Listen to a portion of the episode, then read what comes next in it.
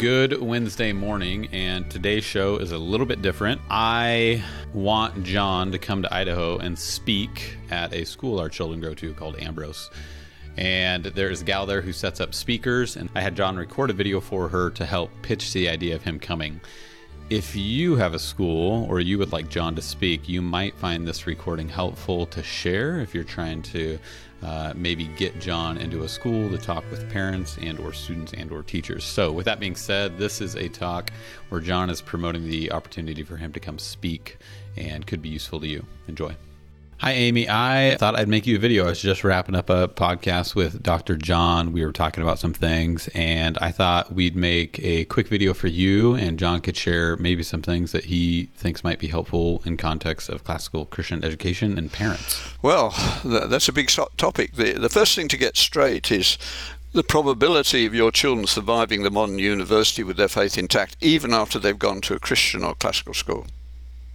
It's still dangerous. So, uh, what can you do to preserve your children's faith, which is the thing that matters to you most? And it's going to be even worse after COVID because they are so flat, and therefore. Uh, there's not going to be enough pushback from students who do know their way because even Christians are flat emotionally at the moment. Kids, they've been hammered by COVID. It's probably the biggest damage we've done. Um, is to wreck a generation, uh, a time when they should be full of enthusiasm and hope, and well, not even hope, just uh, when I was uh, off to university, I knew the world was my oyster. You know, let's take it on. Where are we going? And, and that was the general approach that everyone had. The war was over. Uh, I'd got a scholarship. Ah, life was wonderful. Um, it's not like that now. Uh, people, I watch my grandchildren. You know they're struggling in various ways. Um, not as bad as the world at large because they've got some input, but quite a lot. In fact, the ones that have done best in my family are children who grew up in Africa. And they're not troubled. They've seen what a pagan society has done and what what Christianity does to a pagan society, they're not going to be rocked. Uh, they got through university to get the necessary bits of paper they they want to do what they want, and they'll be entre- they're already entrepreneurial, making money before they'd left university, even when they realised that. Uh, crashed cars were, you know, uh, it cost you too much to put them right. And they crashed a couple of cars, and so they, they went off and to the scrapyard and found a model and bought it and took it to pieces and repaired their own and sold the bits. They actually made a profit on the process. but they live in a, an unchallenged uh, Christian world. Africa wants to be Christian. We don't know what we want to be. So Christian, uh, Africa's actually headed in the right direction, but it takes time. It takes centuries for the, the things to happen that they want. So what I began to realize as I was teaching students years ago is that the issues that they actually need to deal with are not dealt with at all. Uh, it began for me with a an email sent round, a document sent round the university by the Faculty of Education.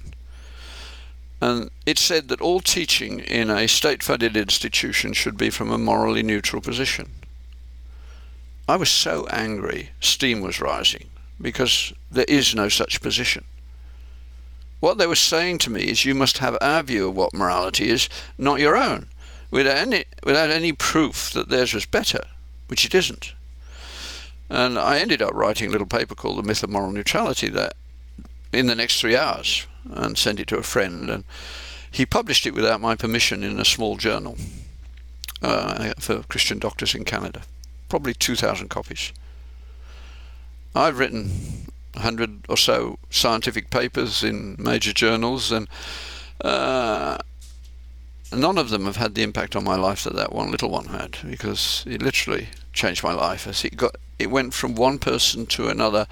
Uh, somewhere I made a recording. I, to this day, I don't know where.